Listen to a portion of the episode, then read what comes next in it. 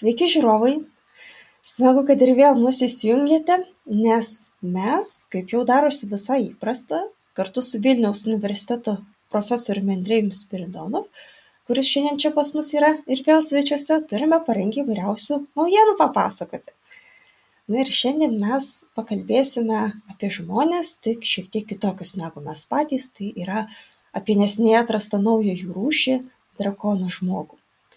Sakykite, kodėl jis taip yra vadinamas drakono žmogus kuo jis yra kitoks negu mes Šis žmogus, jis pavadintas drakono žmogumi, pagal drakono upę, kuri teka šiaurės Kinijoje, netoli Harbino miesto, Mandžiūrijoje.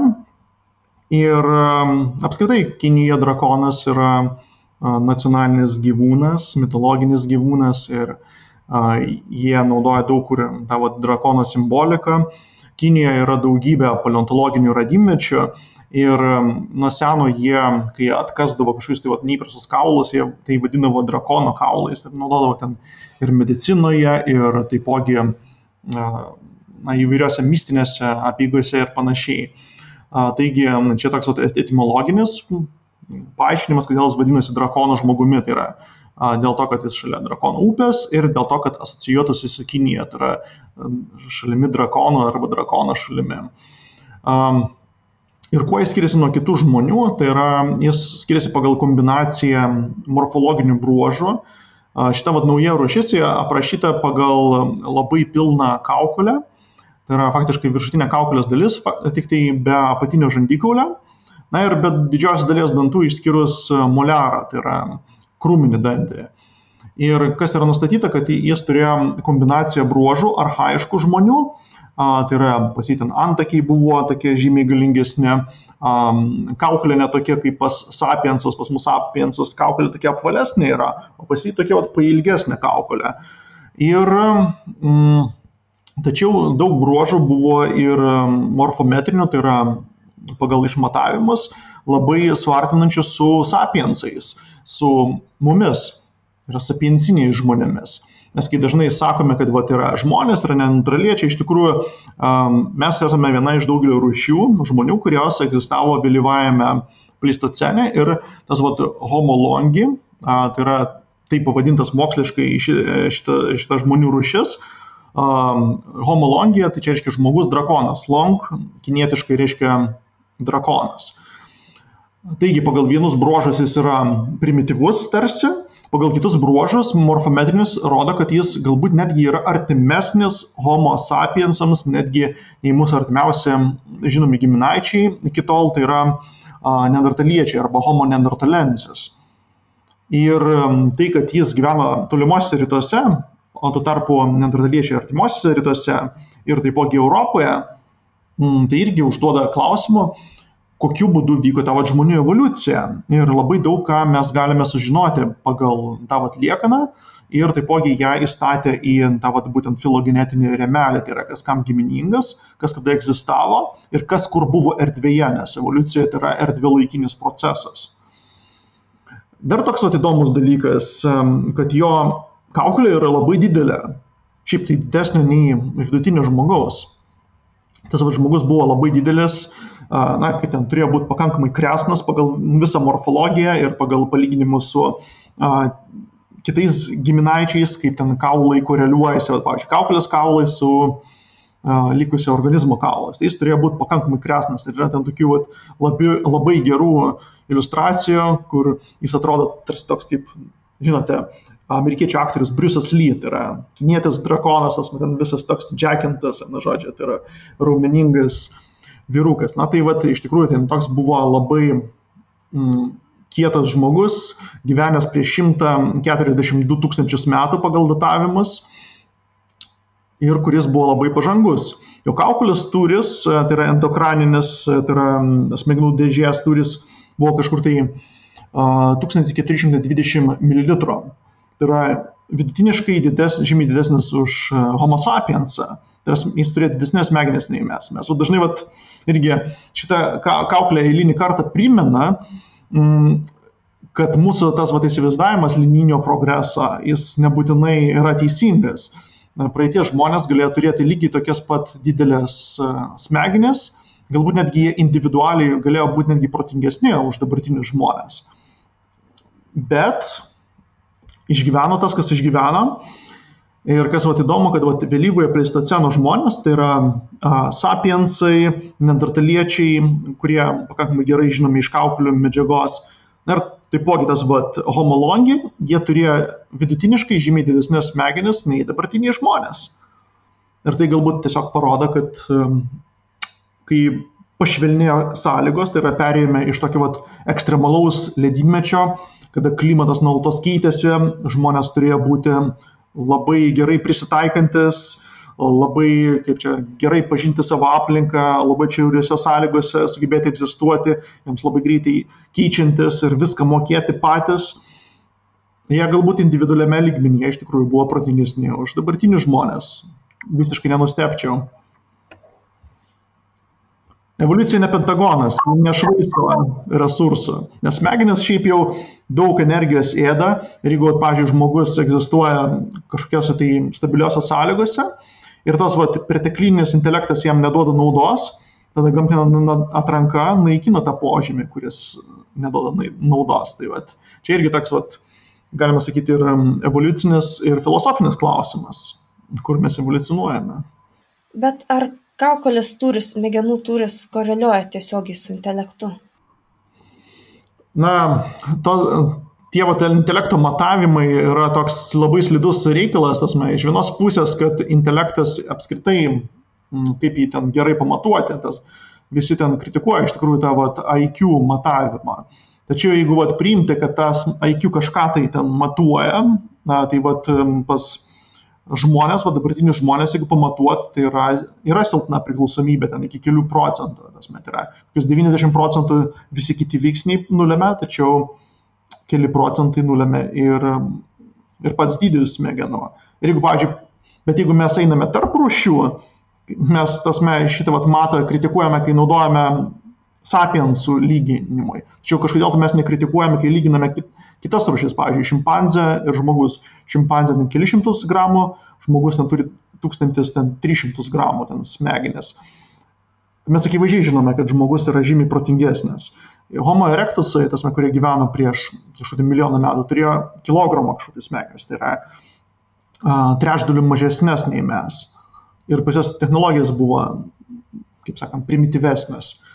Ir mm, taigi tam tikras, tas, kaip tu bematuotum, tam tikras sisteminis ryšys yra. Ir um, kelių procentų skirtumas gali turėti labai didelį skirtumą, tasme, jeigu mes sudedame lygiosios sąlygose. Tasme, um, populiacijas, tasme, jeigu jos tarpusio konkuruotų, um, tarkim, darvininėme išgyvenime. Nes darbinis išgyvenimas yra multiplikatyvus, tai reiškia, kad ten, jeigu yra 8 procentų skirtumas, tasme efektyvume, kaip tu egzistuoji, tai čia skirtumas yra per vieną kartą. Bet kadangi šitas pranašumas jis vis labiau ir labiau kaupėsi, tai kuo, kuo ilgiau laikas praeina, tuo eksponentiškai didesnį pranašumą tada gauna tie, kurie turi šiek, šiek tiek didesnę, kaip sakant, tarkim, smegenis, jeigu tos smegenys yra naudingos duotoje situacijoje. Iš tos pusės, kai mes perėjome į tą vat, holoceną, gyvenimas žymiai palengvėjo, klimatas stabilizavosi, žmonės galėjo tapti sėslesni ir um, tokį vat, rekursyvų gyvenimo būdą turėti, tasme, kur uh, sezonai labai numatomi, klimatas lengvas, tiesiog plėsis ir plėstis, uh, viską žinot savyje, tasme, žinot nebūtina. Tai yra puikios sąlygos sumažinti smegenis. Ir dar toks dalykas, kad va, netgi tie va, sapiensai, jeigu palyginti tos at, ankstyvesnius sapiensus ir mūsų dabartinius sapiensus, mes esame, um, turime tokią taip vadinamą suvaikėjimo sezoną, tai yra e, suvaikėjimo sindromą. Um, tai reiškia, kad mes, mūsų morfologija yra panašesnė į vaikų morfologiją, tai yra mes esame pedomorfiški.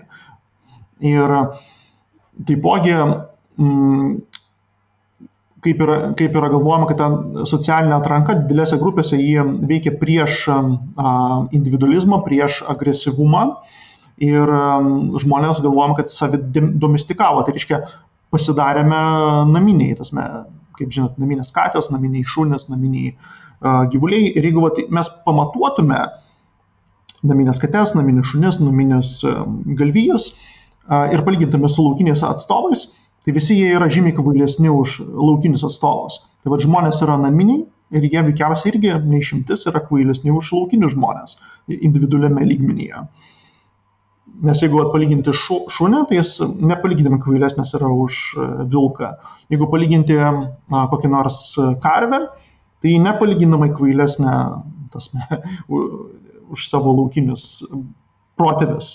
Jį praradusi visus instinktus, vilkas ateina, ten graužia į uodegą, jį ten nesupranta, ką čia daryti, vienu žodžiu.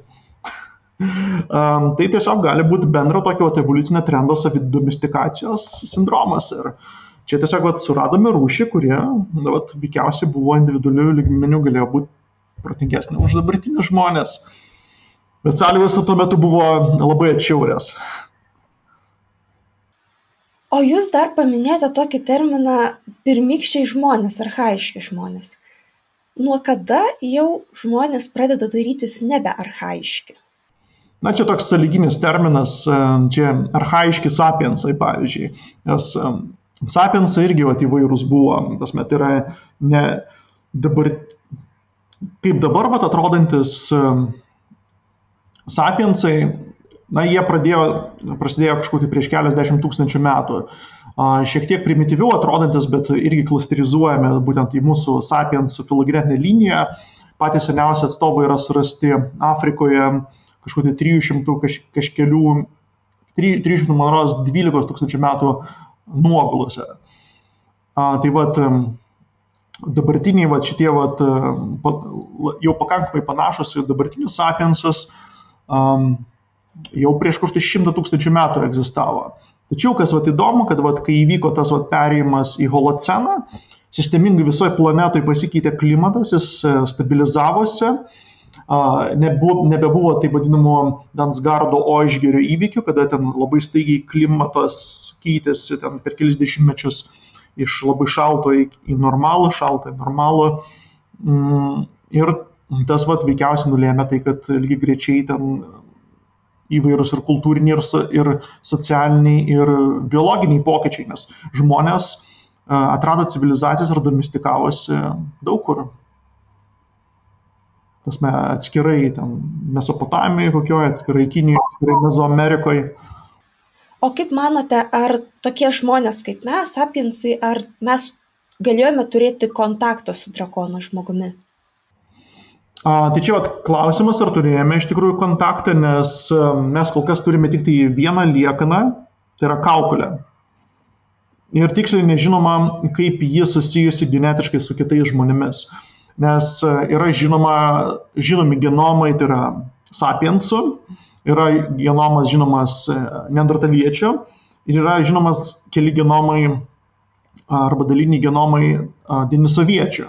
Ir at klausimas, koks yra santykis vat, šito vat, homo longi arba žmogaus drakono su denisoviečiais. Kai kurie mokslininkai sako, tai gali būti tie vat, legendiniai dinosoviečiai, kadangi dinosoviečiai irgi gyveno Sibire o Sibiras labai arti yra to Harbino. Na, tai yra salginis dalykas, kur čia Sibiras baigėsi ten, kur prasideda Kinija. Bet iš tikrųjų tai tokia vat, kažkokio tai ryškaus barjero tarp Kinijos ir, ir Rusijos dalies, tos vat, Šiaurės Azijos nėra. Na, nebent ta vat, Amūro upė, bet uh, iš principo ten klimatas tas pats buvo.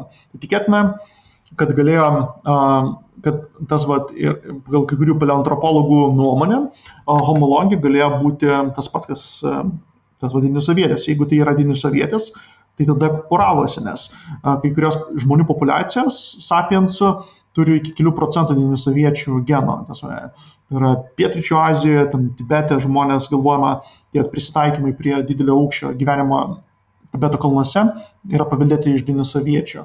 Tačiau um, homologija jis genetiškai nėra ištirtas ir neaišku, ar jis turės um, genetinės medžiagos, kadangi geriausiai išlieka genai šaltoje aplinkoje. O šita kaukulė buvo atrasta ne amžinajame išalė, o upės pakrantė, kada ten tiesia, tiltą. Tiesiog jį iškasė kaukolę, davė paleontropologams prieš beveik šimtą metų ir po to jį ten ilgą laiką ten buvo ten tyriama, bet padėta tokia. Tose. Ir šimtą metų kambario temperatūroje buvo ir ten termodinamika, cheminės reakcijas vyko ir ten tikėtina, jeigu ir buvo ta genetinė medžiaga, nemažai jos degradavo. Bet pažiūrėsime, gal jie ten kažką tai suras. Na, kartais prieš miegą šiek tiek Wikipediją pasiskaityti mėgstu apie žmonės istoriją, apie visokius tokius radinius. Ir kartais, na bent jau man, bent jau tiek, kiek aš moku tos informacijos pati susirasti ir Wikipedija pateikia, susidaro kartais toks įspūdis, kad žmonijos tas metraštis, na, netoks jau ir yra didelis, kad netiek jau daug žmonių fosilijų yra rasta. Sakykit, ar čia yra įprasta žmonių kontekste, turiu galvoj, kad iš vienos kaukolės iš vieno radinio naują rūšį nustato, ar vis dėlto tai yra jau toks šiek tiek įspūdingesnis atradimas, retesnis? Na, žmonių liekanų pakankamai nemažai yra. Tačiau bėda tame, kad to kintamumo irgi yra nemažai. Netgi tarp dabartinių žmonių ir nekalbant apie išnykusius žmonės. Iš kitos pusės, jeigu kaukolė yra labai išsiskirianti savo morfologiniais bruožais, tai naudojant geometrinę morfometriją arba kitus morfometrijos būdus, meristinius požymius, galima pakankamai lengvai atskirti, ar šitas vat, individas priklausė tai vat, bendrai populiacijai ar nepriklausė. Ir, ir taipogi pagal morfometri, padėti morfometrinėje tai vat, erdvėje arba morfo erdvėje galima netgi pamatyti, kokioms, tasme, į kokias populiacijas jis panašesnis yra, kokie, kokioms rūšims panašesnis ir panašiai. Tai va, šita rūšis, šita kaukolė, jį išsiskiria iš visų rūšių. Tai reiškia, tai yra, unikalus, morf, tai yra unikali morfologinė kombinacija, turint omeny, kad į, šitas žmogus gyvena atskirame geografinėme regione ir taipogi atskirame laikotarpį, tai tikėtina, kad tai buvo atskira žmonių rūšis. Ir dar, vat, kas įdomu, kad, vat, pavyzdžiui, sudėjus tas vat, visas skirtingas žmonių rūšis, netgi buvo nustatyta, kad kokiu būdu galėjo vykti ta vat, žmonių evoliucija. Tai čia vat, dažniausiai įsivaizduojama, kad žmonės išėjo iš Afrikos, na taip, tas pirmieji žmonės išėjo iš Afrikos, bet ir taipogi tikėtina, kad a, būdavo kelionės atgal į Afriką, iš Europos ir iš Azijos. Ir jiem dar kas įdomu, kad sumodeliavo naudojami evoliucinį paleobiogeografinį modelį, kokiu būdu m, vyko ta vat, erdvė laikinė evoliucija ir ką jie nustatė, kad daugiausiai, kad ta evoliucija buvo asimetriška, tai yra ėjo žmonės pagrindę iš Afrikos į Euraziją, tas yra Europą į Aziją, po to antroje vietoje yra Europa, kur irgi buvo, tasme, įėjimas iš Europos į Afriką ir taipogi į Aziją, bet ir taipogi kaž, kažkokia tai dalis evoliucionavusi Azijoje taksonų ėjo į Europą ir į Afriką, ar į Europą ir Afriką tuo pat metu. Taigi tai nebuvo vienos krypties gatvė ir vykdavo laikui bėgant epizodinę apyvartą tarp šitų vat, kontinentų. Ir mes dar turime turėti omeny, kad ta vat, visa žmonių istorija yra nepaprastai ilga. Mes šnekame apie žmonių istoriją Homo sapiens 300 tūkstančių metų. Du trešdaliai tos istorijos, arba netgi daugiau nei du trešdaliai įvyko Afrikoje ir tik tai paskutinis trečdalis yra visam likusiam pasaulyje.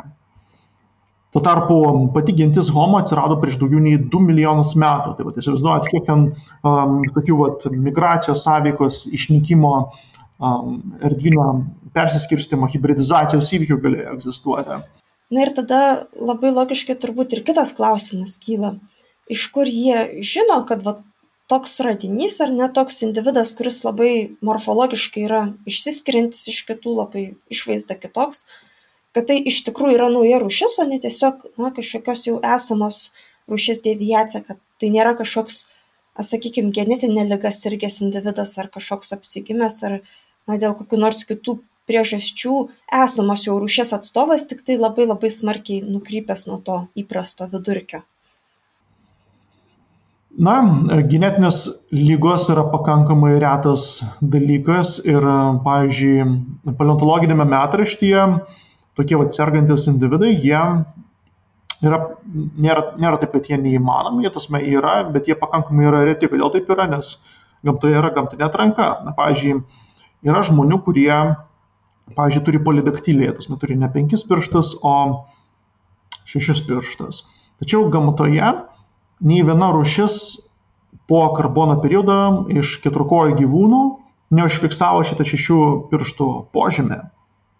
Tai reiškia, tai yra homeotinė mutacija, kuri turi labai didelis pasiekmes gamtiniam prisitaikymui ir tokia, tokia variacija yra labai greitai eliminuojama.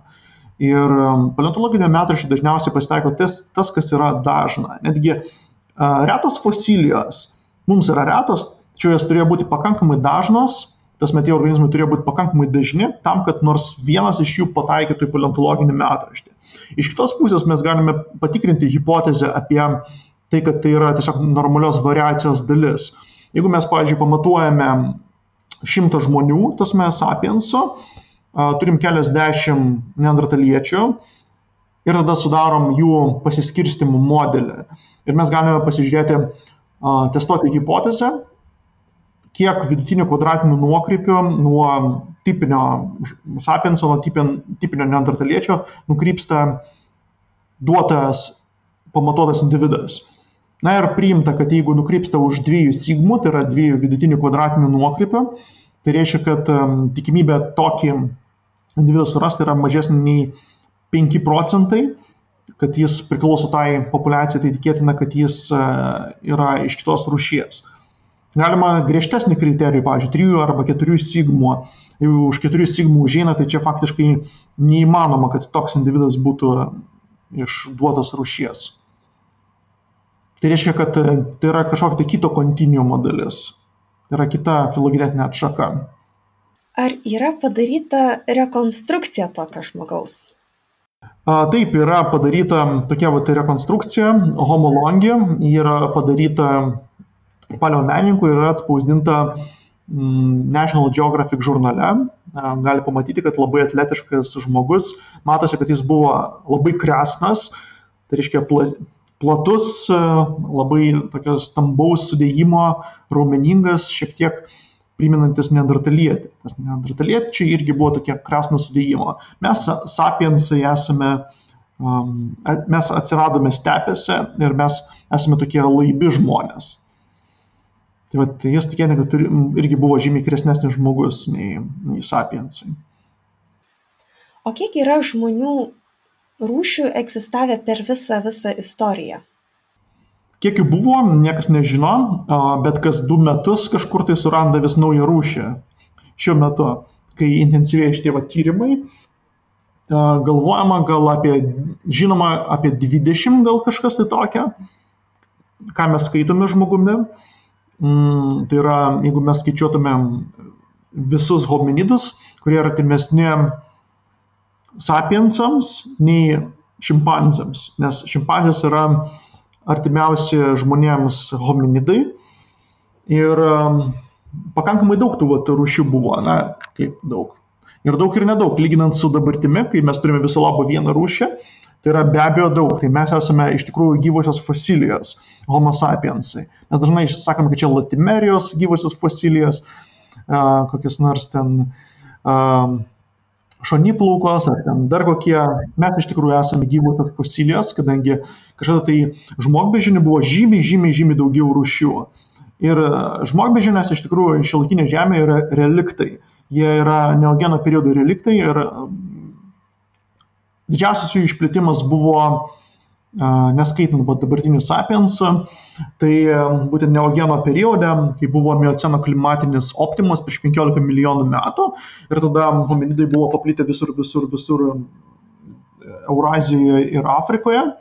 Ir tai yra nuo, nuo Ispanijos iki Indonezijos, visur ten buvo beždžionių planeta, galima taip sakyti. Vėliau klimatas sausėja, tos bežionės, visas žmogbežinės nyko, nyko, nyko, nyko, nyko ir, ir tam at laikui bėgant, to at išnykimo trende atsiradome mes sapiensai, kurie irgi per plauką išgyveno daugybę tų vat katastrofų ir šiuo metu mūsų yra beveik 8 milijardai. Tai reiškia, bendro nykimo fone viena rušis super suklestėja. Ir jeigu tai pasižiūrėti, mes esame reliktai, mes esame evoliuciniai reliktai gyvusios fosilijos. Na tai vienu metu tada taip ir džiugu, ir liūdna. o kas tada nutiko visiems tiems kitiems vargšeliams, kad juos taip jau išnaikino be gailės čia nušlavė? Bendrai klimatas šaltėja, klimatas šaltėja ir šaltėja. Yra toks vat, ilgalaikis trendas, kuris prasidėjo vidurio miocene nuo 15 milijonų metų ir jis tęsiasi iki dabar, tas vat, ilgalaikio šaltėjimo. Ir klimatas darėsi vis ekstremalesnis ir ekstremalesnis ir ekstremalesnis. Ir vis, kaip sakant, neįtikėtinesnės orbitinių parametrų kombinacijos nulemdavo tai, kad mes išeidavome iš ledynmečio. Tai vat, vienas iš tokių vat, išėjimų prieš kažkur tai 12 tūkstančių metų, jis nulėmė būtent mūsų dabartinės rūšies suklestėjimą. Nes mūsų rūšis, taigi 300 tūkstančių metų egzistavo, faktiškai tokie patys kaip dabar, netgi veikiausiai protingesni nei dabar žmonės egzistavo. Tačiau be tinkamo klimato mes esame niekas. Mes esame tiesiog vienas, viena iš daugelio protingų gyvūnėlių rūšių. Ir būtent tas vat, neįtikėtinas statistiškai anomalus klimato stabilumas, kuris buvo paskutinis kažkur tai 11 tūkstančių metų, jis nulėmė tai, kad mes maistą galėjome susiplanuoti, užauginame civilizacijas, žinių sukaupėme, nu, skridome į Menulį, ten zondas į Marsą, bet dabar vat, pučiame tą vat, CO2 į atmosferą ir norime susinaikinti. Grįžti į savo natūralią būseną, kai mūsų visoje planetoje yra milijonas, o kai kurių rūšių nulis. Mes esame ant skustuvo ašmenų, taip pasakykime, egzistuojame. O ar šiais laikais tebevyksta žmonių evoliucija, ar mes kaip rūšis dar keičiamės vis dar? Nes, na, mes gal savį ir išsinaikinsim, bet gal į mūsų vietą kokie nors kiti žmonės po to ateis. Na, nebent jeigu iš mūsų atsiras. Um, šiaip tai mes keičiamės, bet ne taip dramatiškai, kad galim būtų čia atskiras rušis su, tasme, išskirti. Na, pavyzdžiui, laktozės toleravimas čia yra vienas iš pavyzdžių, kada žmonės pasirinko gyvenimo būdą ir patys perkelia save į naują atrankos režimų, kuris juos vėliau atrinkinėjo. Tai reiškia, mes patys iš, išsirinkome režimą, kuris vienus mūsų variantus naikins, kitus paliks.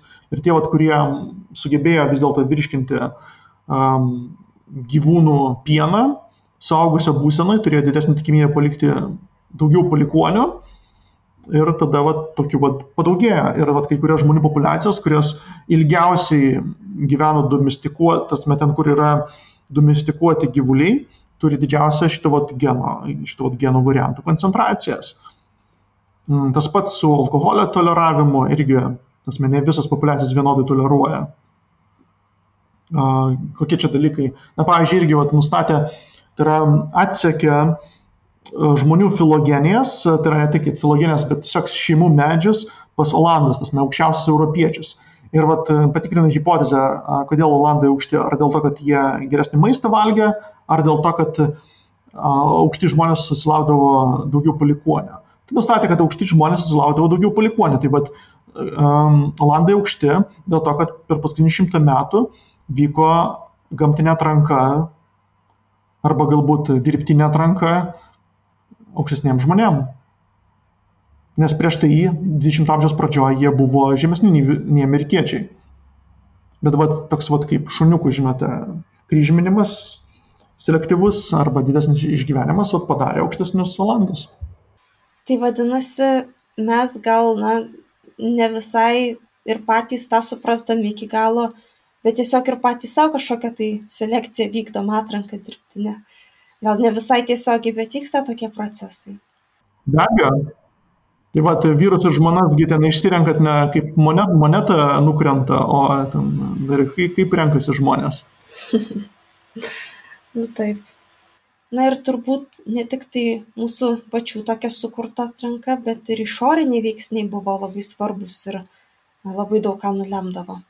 Taip, žmonių evoliucijoje, tai yra tai, kokios rūšis išliks, tai be abejo turėjo didžiulę įtaką ir išoriniai veiksniai, tai yra Žemės sistemos evoliucija.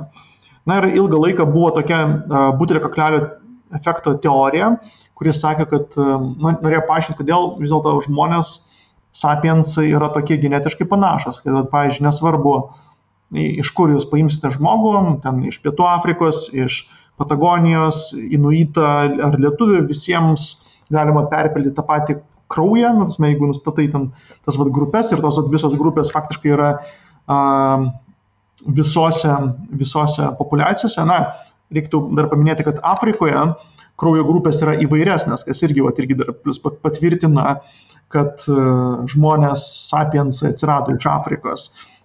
Ir afrikiečiams sunkiau susirasti dėl to, kad jie yra įvairesni nei visi kiti. Tai ten būna ten, sako ten žmonės, kad ten, iš Afrikos visi ant vieno veido. Iš tikrųjų mes, mes esame visi ant vieno veido, ne afrikiečiai. Mes visi labai panašus kaip klonai vos ne. Ir kadangi mūsų yra daug, tai tada automatiškai atsiranda klausimas, kodėl mes tokie vienodi, nes jeigu mes visą, visą, jeigu visą mūsų būtų labai daug ir mes egzistuotumėme ilgą laiko tarpą, mumise prisikauptų be galo daug genetinių mutacijų, tai yra variacijas ir mes būtume kaip tik labai įvairūs. Mes tokie nesame, empirinis faktas yra toks.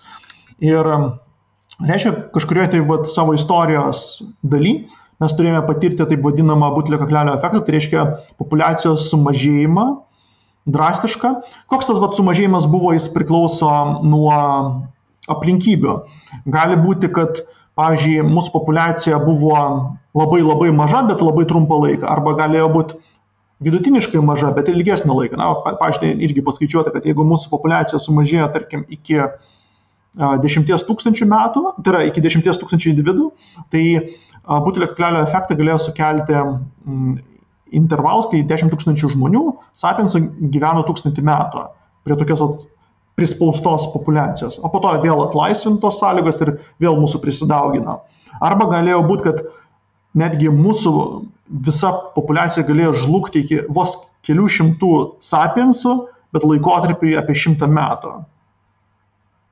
Nes um, kuo mažesnė populiacija, tuo greičiau ta, ta vat, įvairovė dinksta iš apyvartos. Dėl atsitiktinių veiksnių. Tai vat, užtat ilgą laiką negali, kaip sakant, labai labai maža populiacija egzistuoti, nes labai greitai nudreifuos į išnykimą, čia taip vadinamas mutacinės ištirpimas. Tai vat, panašu, kad toks ištirpimas neįvyko, nes mes vis dar egzistuojame. Tai vat, tokie variantai, kad kažkokį tai vat, laiko tarpą žmonių turėjo būti labai labai mažai. Ant kiek mažai, kaip nedideliam Lietuvos miestelį per visą žmoniją yra per visus sapiensus. Tai kas galėjo įvykti? Tai vat, buvo tokia vat, ankstyvoji a, teorija, kuri susiję tai su taip vadinamus Tobos superugnikalnio įsiveržimu. Galvojama, kad tas vat, Tobos superugnikalnis, kai jis įsiveržė, jis galėjo išmesti iki kažkur tai penkių tūkstančių, galbūt netgi daugiau kubinių kilometrų mm, kietos uolienos ekvivalento arba 10 tūkstančių kubinių kilometrų tefros. Ką reiškia 10 tūkstančių mm, kubinių kilometrų tefros, tai yra 10 trilijonų kažkur tai tonų uolienos. Kas yra tefra? Tefra tai yra, kai išsiveržia ugnikalnis, tai va ta visa medžiaga, ta va sprokstanti, tai yra išskrendanti, vadinasi tefra. Mhm. Tai jeigu paskaičiuoti, kad vat, Lietuvos plotas yra, tarkim, 65 tūkstančiai kvadratinių kilometrų, tai galite pasižiūrėti, kad visai, jeigu vat, mes tolygiai paskirstume visą tą medžiagą, tai galėtume padengti Lietuvą daugiau nei 100 metrų tefros storio. Tai va tokio galingumo įsiveržimas. Ir jis įvyko Indonezijoje prieš 74 tūkstančius metų. Ir yra žinoma, kad kai įsiveržė superugnikalniai, jų tas vat pliumas pakilęs tefros, jis elgesi ne kaip paprasto įsiviršimo, kurį viskas eina pavėjui, o jis įdeda tiek daug šiluminės energijos, kad pakeičia visos Žemės cirkuliaciją. Tai yra jis kaip koks atominės, aišku, ten su atominė bomba nereiktų lyginti, nes atominė bomba čia yra kaip petarda palyginus su, su šituo įsiveržimu. Tai tas vat, pliumas pakyla iki kelių dešimčių kilometrų aukštį ir išsklinda tūkstančius kilometrų į visas puses, padengia visą dangų. Ir nustatyta, kad netgi Indija buvo padengta ten vos ne metro storio pelenų sluoksnio, kurį yra už 5000 km nuo Tobos ugnikalnio. Tačiau, kas vat, įdomu, kad um, Malavio ežero pjūvėje nustatė, kad ten jokio klimato pokyčių nebuvo ir žmonės kaip gyveno, taip gyveno. Ir taipogi nuolatinio gyvenimo egzistavimą surado ir Indijoje. Tai va toks klausimas buvo, ar toba iš tikrųjų turėjo kažkokį tai va efektą žmonėms. Tai va išėjo du tokie va tyrimai. Vienas tyrimas tyrinėjo, kokį efektą SO2, tai yra viena iš tokių, vienas iš agresyviausių dujų, turėjo ozonui, nes SO2 reaguoja su ozonu ir jį tiesiog naikina, suvartoja ozoną. Oksiduojasi ir, ir po to ten su vandeniu ir gaunasi uh, sieros rūgštis. O kitas tyrimas tyrinėja, kokiu būdu tas SO2 jis atspindi Saulės spindulius ir šaldo paviršių. Ir uh, jie tada nagrinėja, ir abu tyrimai nagrinėja, koks yra geografinis poveikis, koks yra globalus poveikis ir koks yra geografinis poveikis. Na ir ką jie surado, labai įdomu tokį vat, vaizdą, kad pasirodo, kad tobos įsiveržimas turėjo gan stiprų globalų efektą. Galėjo atšaldyti klimatą iki galbūt globalų iki 4 laipsnių, nu, pavyzdžiui, kada įvyko tas va, tie va, metai be, va, be vasaros, kada įsivežė Tamboros ugnikalnis, kitas Indonezijos ugnikalnis, bet žymiai mažesnis, 1815 metais, tai globalus klimatas atšalo 0,8 laipsnis, o čia iki 4 laipsnių, tai vad galite įsivaizduoti globalių masto. Tačiau jeigu mes pasižiūrėtume geografinį pasiskirstimą, jis labai labai yra netolygus. Afrika faktiškai lieka nepaliesta atšalimo, Indija irgi labai mažai, mažą poveikį turi, tačiau, oh my god, kas vyksta aukštesnėse platumose, šiaurės pusrutulėje. Vidutinės temperatūros nukrenta nuo 4 iki 9 laipsnio. Kai po ugnikalnio įsiveržimo klimatas atšala 0,5 laipsniais, prasideda sniego kritimas vasarą, badas, Prancūzijos revoliucijos, choleros epidemijos ir panašiai. Tai yra civilizacinio lygio pokyčiai. Mes čia kalbame vos ne eilę didesnį atšalimą. Tai kas ten veikiausiai buvo, kad veikiausiai žie, žiema buvo super žiemos, nes reikia turėti omeny, kad tuo metu jau prasidėjo a, ledynmetis, Ir dar plus, o vasaros, vasarų iš tikrųjų nebuvo, tiesiog buvo šiek tiek šiltesnė žiema. Tai įsivaizduokite, jūs neturite du metus fotosintetinančio sezono. Na, faktiškai. Ir kokį tai efektą turėjo tada žmonėms. Tai vad, prisiminkime, kad sapiensai jie gyveno Afrikoje, Homo longi, tai yra žmogus drakonas, gyveno uh, Rytų Azijoje, neandertaliečiai gyveno Europoje ir artimuosiuose rytuose. Na, ten dar visokios galbūt rūšės žmonių galėjo egzistuoti, homo erectusai, tie patys dinosaviečiai. Ir tada kokį smūgį turėjo turėti štai šitoms vat rūšims. Tai irgi mokslininkai spekuliuoja, kad tas vat galėjo nulemti tai, kad kai sapiensai eilinį kartą pagerėjus klimatui išėjo iš Afrikos, jiems, kaip čia pasakius, pasisekė, kad tiesiog įvyko toks vat, natūralus holokaustas kitų žmonių rūšių dėka tobos įsiveržimo. Netgi jeigu tos vat, rūšys neišnyko, iš tikrųjų jos tai, žinoma, kad neandertaliečiai jie vėliau išnyko apie 40 tūkstančių metų kažkas tokia, tačiau tai turėjo turėti žymiai didesnį poveikį jų populiacijoms. Tai yra demografi, labai stiprus toks demografinis nualinimas turėjo būti ir kad a, iš tų vat, arhaiškų žmonių, na, mes vadinam arhaiškais, bet čia iš tiesiog kitos žmonių rūšis, jos tiesiog buvo demografiškai labai stipriai nualintos ir iš jų tik tai reliktai išliko. Ir vat, kai žinome, kai populiacijos tampa mažas, jose dominuoja dreifas, išsigimimas, inbreedingas ir tas vat, nulėmė jau tokį pasprūkimo kelią į galutinį išnykimą. Tačiau um, sapiensams irgi veikiausiai nebuvo lengva, ką parodo kitas tyrimas, um, kuris parodė, kad tas vatas SO2 jis labiausiai paveikia um, ozoną būtent tropikuose ir Afrikoje, tas ne virš Afrikos. Ir ten tada turėjo atsiverti milžiniška ozono skylė. Ir tas vat, indeksas ozono, jis nukrito žymiai žemiau nei, vat, kai mes ten freonus naudojame um, šitiems vat, šaldytuvams 90 metais, kada ten ozono skylė atsivėrė virš Antarktidos. Tai ten dar, dar, dar plonesnis tas sluoksnis buvo. Ir paskaičiuota, kad stiprus odos nudegimai galėdavo įvykti vos po 15 minučių buvimo Saulėje. Tai vad, afrikiečiai buvo, mūsų protėviai buvo pliekiami tos vad, Saulės, dėl to, kad toba faktiškai sunaikino ozono sluoksnį tropinėse platumose. O kiek laiko jiems taip teko išgyventi? Na, tris metus tokius, vat, tokie, vienu žodžiu, jeigu be kremo nuo saulės, tai prastai gyventi. Ir tą kremą reiktų užsitepti ne tik ant savęs, bet ir ant visų augalų, kad jie irgi nežūtų kad turėtų ką valgyti. Šiaip tai dabar, va taip va bekalbant, prisiminiau, kad kai kuriuose Afrikos tautose tai yra įprasta savo kūną plaukus tepti su purvu berots. Ochra, raudona ochra. Tai gal kažkuo tokie prisitaikymai ir susiję yra. Galbūt tas vat, padėjo iš tikrųjų tas vat, apsitepimas, nes jeigu ne, jie nebūtų nieko darę, tai tasme, jie niekaip nebūtų išgyvenę tiesiog. Tiesiog jie nuo, būtų numirę nuo nudegimo. Netgi afrikiečiai su tamsesnė oda. Tai yra, jeigu 15 minučių užtektų saulę pabūti ir jau puslės pradėtų kilti. Tiesiog nesidegina, tiesiog būnant saulė 15 minučių. Tiesiog iš, iš autobuso į darbą nueinam. Tai čia reikia paminėti, kad tai buvo galingiausias vulkaninis, vulkaninis įsiveržimas per paskutinius 2 milijonus metų. Tai ne šiaip savo įvykis buvo, tai, yra, tai buvo pats galingiausias įvykis mūsų periode. Būtų lengviau įsivaizduoti, kokie maždaug tai masteliai iš viso yra.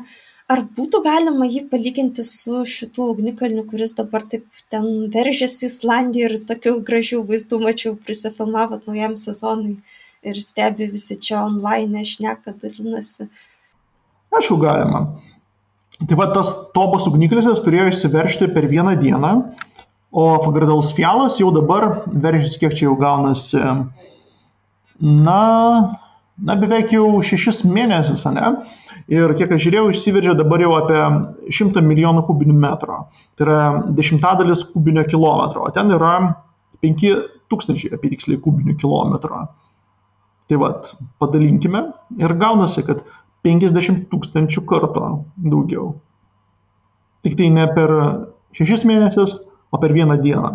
50 tūkstančių kartų ir per vieną dieną. Čia vat, galėtume įsivaizduoti, kad 50 tūkstančių tokių vat, ugnikalnių, jeigu 50 tūkstančių tokių ugnikalnių išsiverštų po visą žemę, tai vat, būtų kažkas panašaus į tobą.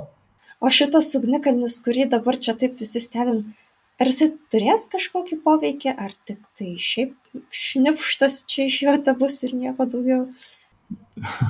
Na šiaip tai jis pakankamai nedidelio galingumo, tačiau tai priklausys nuo to, kaip ilgai jis veiks. Ir negalima atmesti galimybės, kad jis e, sustiprės.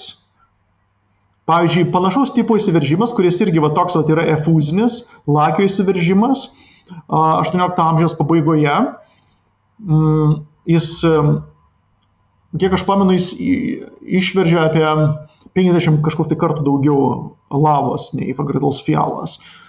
Na, gal daugiau ten, daugmaž 50-100 kartų, na, daugmaž tokia va eilė.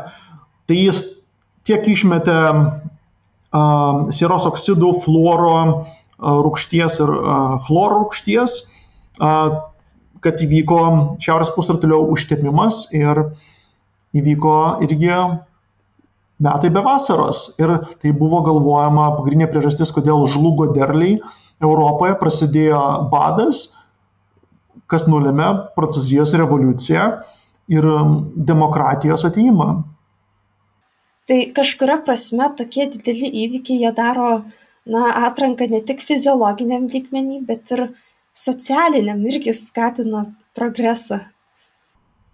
Taip jie jie sunaikino status quo kaip ir masiniai išmirimai be masinių išmirimų progresas labai tai yra dažniausiai sistema būna stabilioj būsenoj ir dominuoja tos pačios kaip sakant grupės keičiasi ten žaidėjai, bet struktūra ekosistemų išlieka ta pati. Panašu, kad panašus dėsniai egzistuoja ir civilizacijos vystimėsi.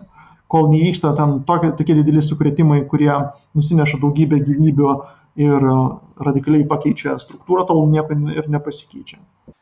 O kaip galvot, kaip mūsų pasaulis atrodytų, jeigu, na, visos tos kitos žmonių rūšys nebūtų taip baisiai išnykusios ir, na, mes visi dar vis dar tebe gyventume kartu ir šalia mūsų dar ir visokių kitokių žmonių būtų?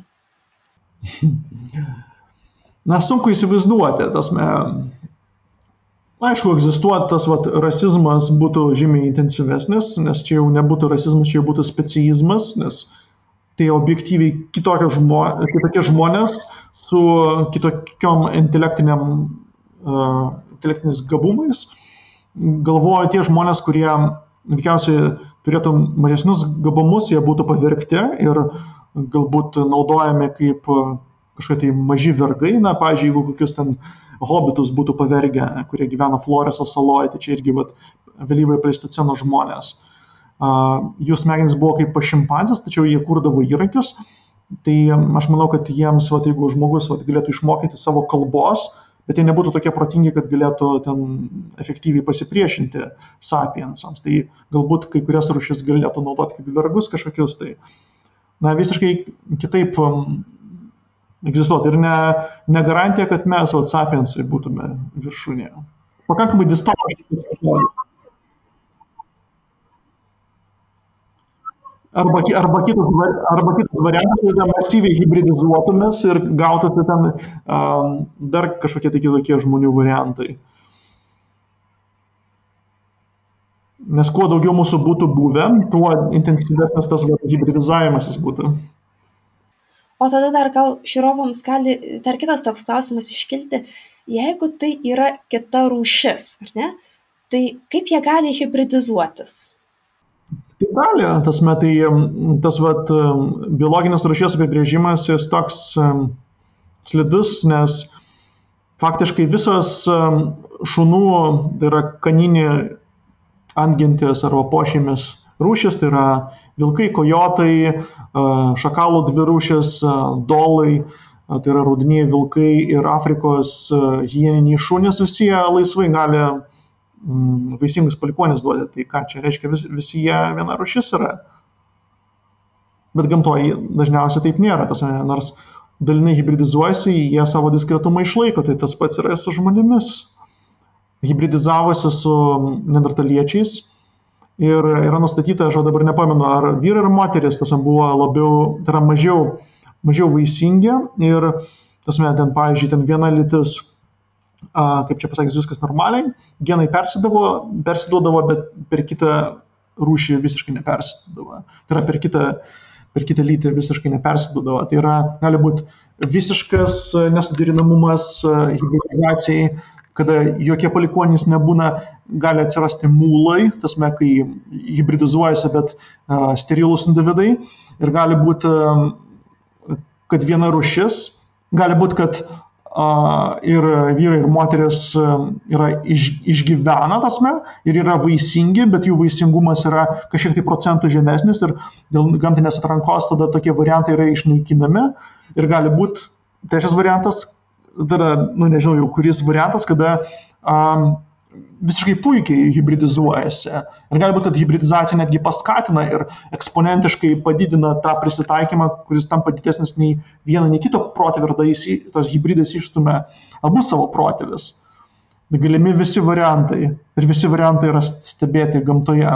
Na, pavyzdžiui, toks dalykas irgi galėčiau paminėti, kad jis aiškina, kad šilkinis stumbras iš tikrųjų jis nėra tikras bizonas nors jie pavadinus bizon bonasas, bet iš tikrųjų nustatyta, kad tai yra plistoceno stepinio bizono patinas, atėjęs, tas veikiausias stumiamas aplinkos pokyčių į miškus, susiporavo su tauro patelėmis ir tos tauro patelės davė mūsų stumbro protėvį. Tai iš principo stumbras yra pusiau karvė tokia. Ir tai yra rūšis, kurie atsirado klodosintezės būdu.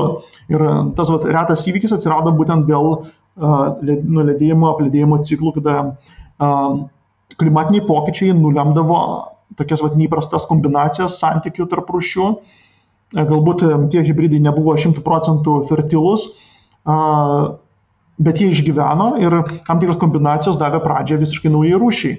Kaip ir dabar vat, vyksta, kai baltieji lokiai yra atskira rūšis, tai yra ursus maritimus ir mūsų rušis, tai yra rudasis lokys ursus arktos, jų paplitimai persidengia dėl klimato kaitos žmonių sukeltos ir susiporavę atsiranda pizliai. Tasme, pizliai tai čia yra uh, polar bear and grizzly. Tasme, čia toks sutrumpinimas pizli. Tai yra pusiau baltasis lokys, pusiau rudasis lokys. Galbūt atsiras dar nauja kažkokia tai rušis. Tai gal net nereikia taip toli ten ir žiūrėti, taip toli ir ieškoti jau ir Lietuvoje. Štai kurtiniai su tetervinais kryžminasi ir gaunasi karkatūnai, kurie jau po to tas tėvinės rušis išstumia.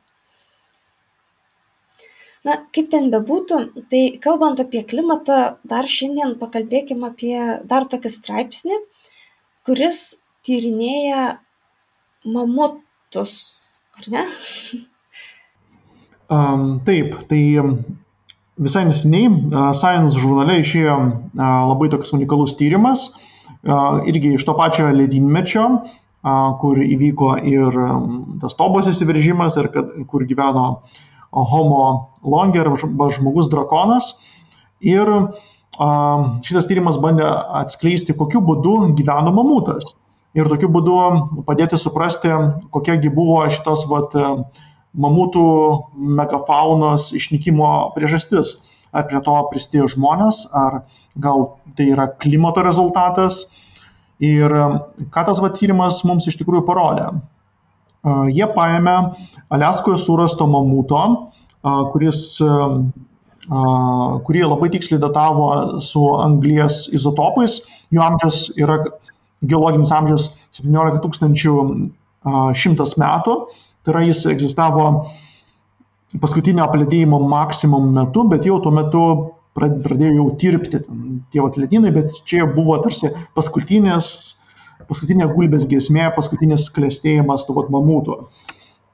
Ir ką jie padarė su tavo iltimi. Tai yra visą tavo iltį jie perpjovė išilgai, visą 1,70 m ir padarė daugybę, daugybę dešimtis tūkstančių izotopinių matavimų iltyje. Ir kodėl jie tai padarė? Ogi todėl, kad iltis yra ne kas kita kaip magnetinė juostelė, kuri įrašo viso organizmo gyvenimo istoriją. Kadangi iltis pas mamutus jos auga visą gyvenimą ir tai iš principo yra tuo pat metu ir organas, ir tuo pat metu ir knyga. Tai yra jo gyvenimo metraštis. Tai yra, kai jis kažkur tai vat, vaikšto, kažką tai valgo, jis integruoja savo aplinkos informaciją ir ta integruota informacija yra užrašoma į jo iltis, izotopų formą. Taigi pagal tos izotopus galima pasakyti, kur jis keliavo, ką jis valgė, kokia temperatūra aplinkos buvo ir panašiai.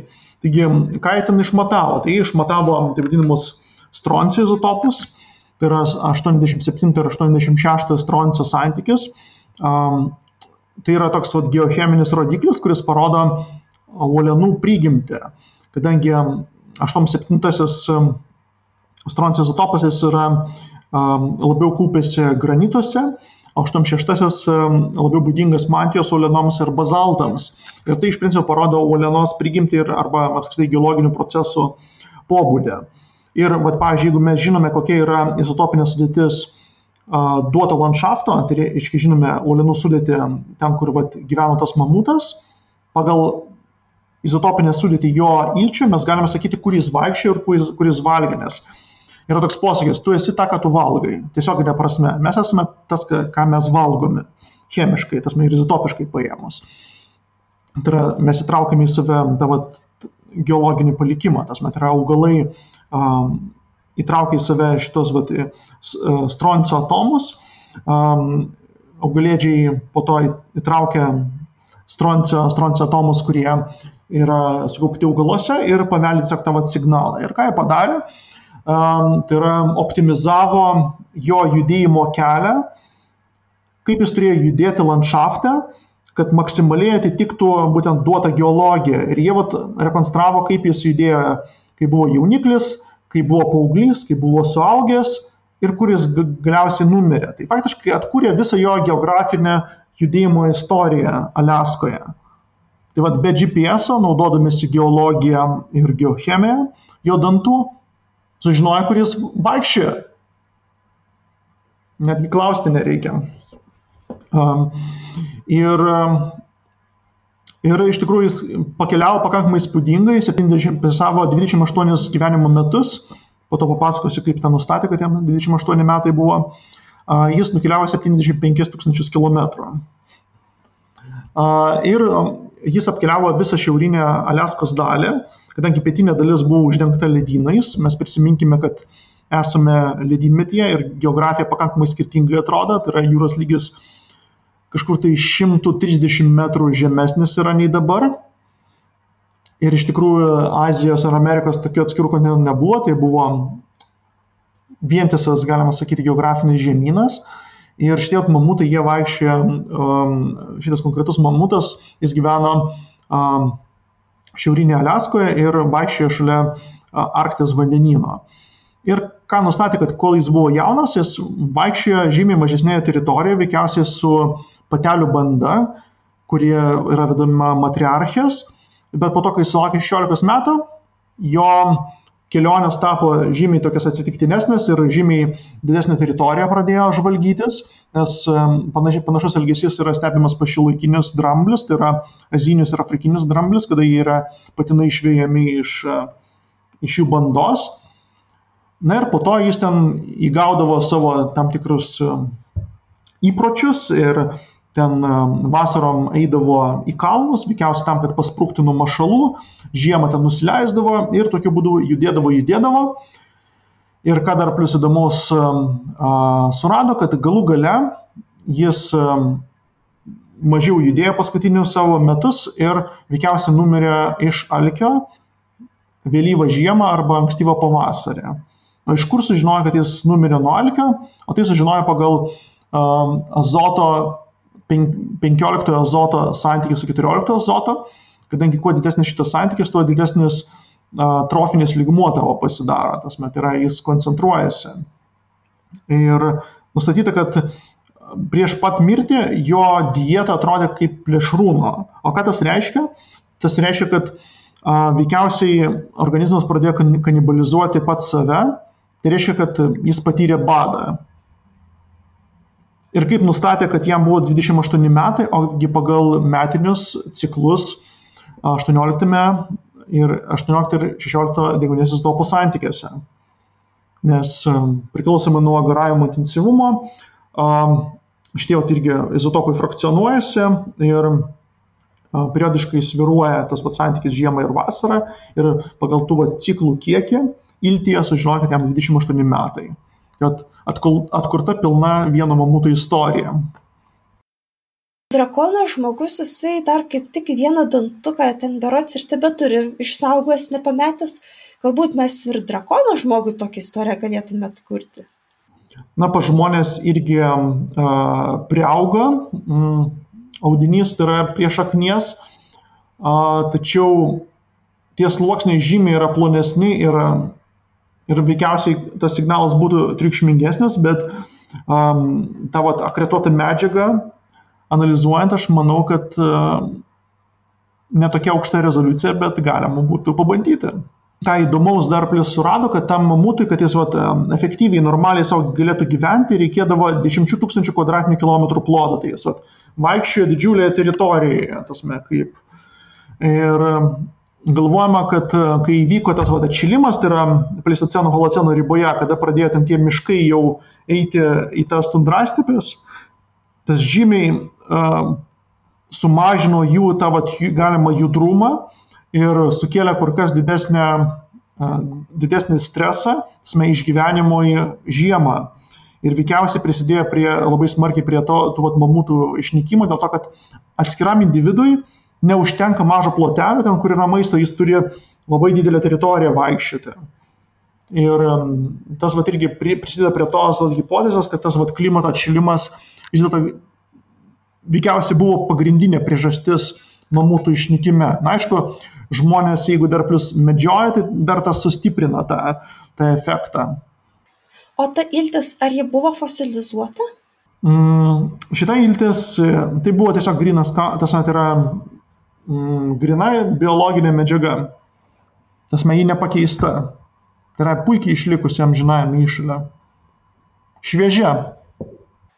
O kiek žmonių dirba prie to mokslininkų? Berots kažkur tai apie 17 žmonių komandą tyrinėjo. Ten ir paleokologai, ir izotopiniai, izotopų geochemikai ir panašiai, tiesiog ten pakankamai didelė mokslininkų komanda. O Lietuvoje ar būtų įmanoma tokį tyrimą padaryti? Galbūt mažesnė rezoliucija galima būtų padaryti, kadangi kokiu būdu yra padaromi šitie tyrimai, tai kad kai su lazeriu šaunama į tam tikrą pavyzdį ir išgarinamas labai mažas mėginėlis. Lietuvoje yra izotopinių tyrimų laboratorijos, kurios tyrinėja 18 izotopų santykius su 16, 13 su 12 anglės izotopų ir taipogi azoto 15 ir 14 santykių laboratorijos. Um, tačiau jos dažniausiai tyrė tas iš didesnių bandinių iš tikrųjų ir um, iš paruoštų iš paruoštų susmulkintų dulkių. O čia reiktų tasme, kad mes galėtume um, vakume pritvirtinti šlyfą nuopjovą ir su lazeriu apšaudyti. Tai yra tokios speciali, labiau specializuotos įrangos. Mažesnė raiška be abejo galima būtų padaryti, bet ne dienų bėgė, nes ten ypač maži bandiniai yra, tas met ten jau ypač aukštas jautrumas turėtų būti. Kažkiek tai analogiškų tyrimų galima būtų padaryti. Na ir dar plus jie tyrinėjo 87-86 stroncijų izotopų santykius. Ir stroncis yra labai retas elementas ir jis reikalauja ypač galingos įrangos. Tai kiek žinau, tokios galingos įrangos kol kas Lietuvoje nėra.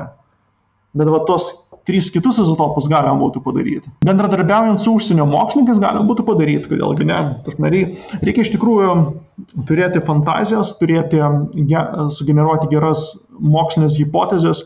Na, iš tikrųjų šitas tyrimas jis atveria beprecedentišką, kaip sakant, požiūrį į praeities pasaulį, kad mes atskirus gyvūnus galime atsekti kaip jų gyvenimą tiesiog, jų gyvenimo eigą.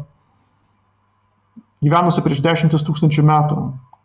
Galbūt netgi galim būtų ir prieš dešimtis milijonų metų, kadangi senas nebūtinai, kad blogai išlikęs, tiesiog reikia gerai išlikusių egzempliorių surasti. Ten, tai yra nauji horizontai atveriami šitiem tyrimam. Čia gaunasi beveik kelionė laiku tada. Jo, taip. Na, šitas va, tyrimas, ką jis parodo, kad iš principo, kad klimato pokyčiai turi didžiulę reikšmę kaip e, ir žmonių evoliucijai, taip ir e, megafaunos evoliucijai.